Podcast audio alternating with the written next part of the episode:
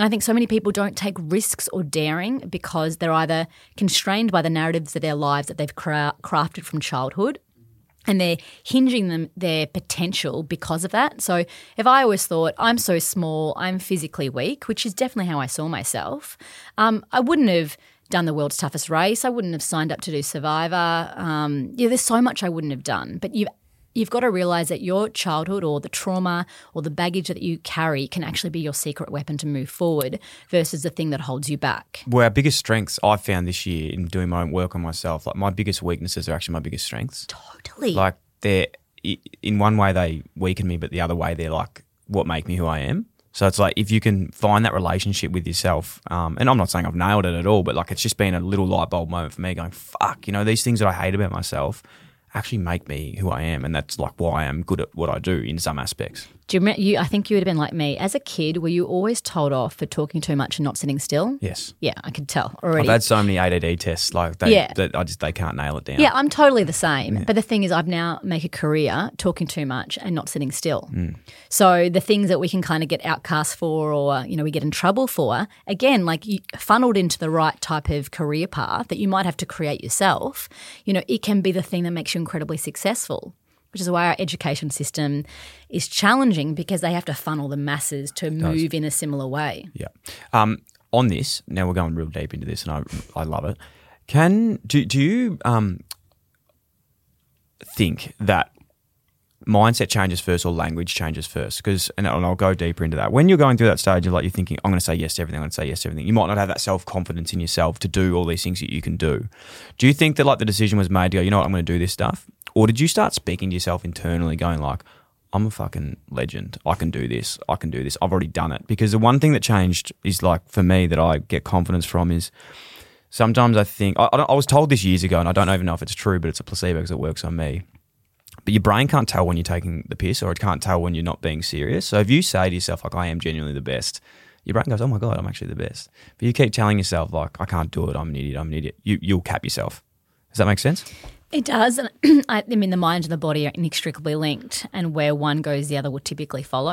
I mean, there's always a breaking point. So, like we talk, um, I'm so conscious because, you know, a lot of people talk about mindset, but mindset's not everything. No. Like, mindset's the thing that fuels you to prepare yourself in every other domain. So, I mean, mantras have been proven to be a tool to bolster your mindset, to let you think that something's possible. But it's not just that something's possible, that something's possible for you to put the work in to get to the place that you can do it. Hmm. So, I don't just wake up one day and go, I can run 1600 kilometers across the Great Himalaya Trail. We often don't see the hard work behind these ventures that involve, you know, chosen sacrifice, that compromise, you know, that hard, juicy, uncomfortable, unglamorous stuff. We often just see the documentaries of the person running suffering in that context is sometimes glamorized, but the real, real stuff is everything beforehand. Like it's the prep to get you there. And so when I did my first ultra, I was in Chile. Um, I was actually injured going into it. Uh, I did a um, partial tear to my anterior tib fib, and I was in a moon boot till a couple of days before the race. And there I am in Chile. I remember calling the race directors and going, "Oh, will you give me like a refund?" Because it was expensive, like three and a half thousand dollars, like every dollar I owned. Um, and I also convinced my university that I was an athlete representing Australia. And I wasn't totally lying. I was wearing an Australian patch on my clothing. Oh, I'll pay that. You know, white lie, white lie. Um, but they wouldn't let me get a refund. And I'm like, well, just going to give it a crack. it.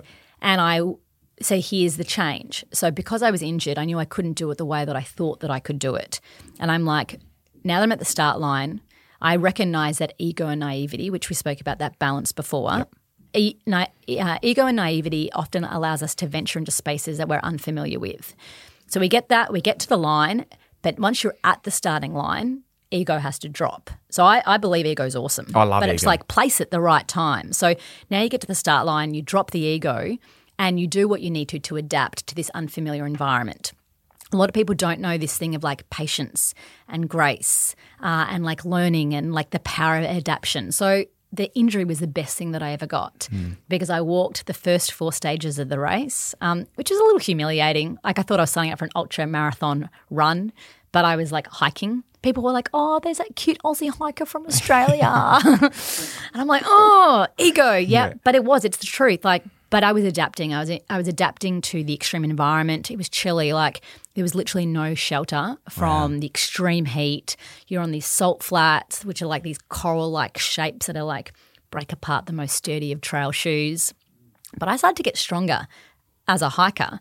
And I got up on day five, and um, you sleep in these tents with all these like random people that now become your best friends, and you're peeing next to, and you're like, you know, wiping yourself with wet wipes in your private parts, and no one cares. It's like beautiful. I mean, you. You play football. You, know, you know what it was like in the change rooms. Um, and I woke up and I touched my entire body down, and I was like, oh, it's like so sore. I don't even realize that there was a problem with my, you know, anterior tib fib anymore. And I was like, okay, I have a choice. I'm kind of adapted to this environment a little bit. I could keep walking. What, what do I have to lose? Maybe I should like try something different. And I remember thinking, like, oh my gosh, like, what if I could be like the cool, maybe like cute version of Cliffy Young? Um, and I'm like, I literally, so you kind of talk about words and visualizations. So I was visualizing like Cliffy Young. Like I remember seeing those clips of him back in the day. Like this, this is a guy who basically shuffled his way from Melbourne to, to Sydney. For Yep. those who don't know, and so I had literally him in his mind, and then I created a mantra which was relentless forward motion, slow progress is still progress. Shuffle all day long. Um, and I literally said it for 74 Ks. So when we talk about like what's the power of like words, I was trying to evoke a visualization to feel different. Like it's, I wanted to, the goal was to feel different in that moment. You know, we often embark on new experiences because it's creating space for us to work out who we are and where we want to go. It's not always about like the goal of running 250Ks. Like, who gives a shit? Like, woohoo, you ran 250Ks. Like, like, do you want a, a medal or the chest dependent on? It's not the thing. It's like what you learn along the way and how you feel and who you meet um, and where you could go from that point.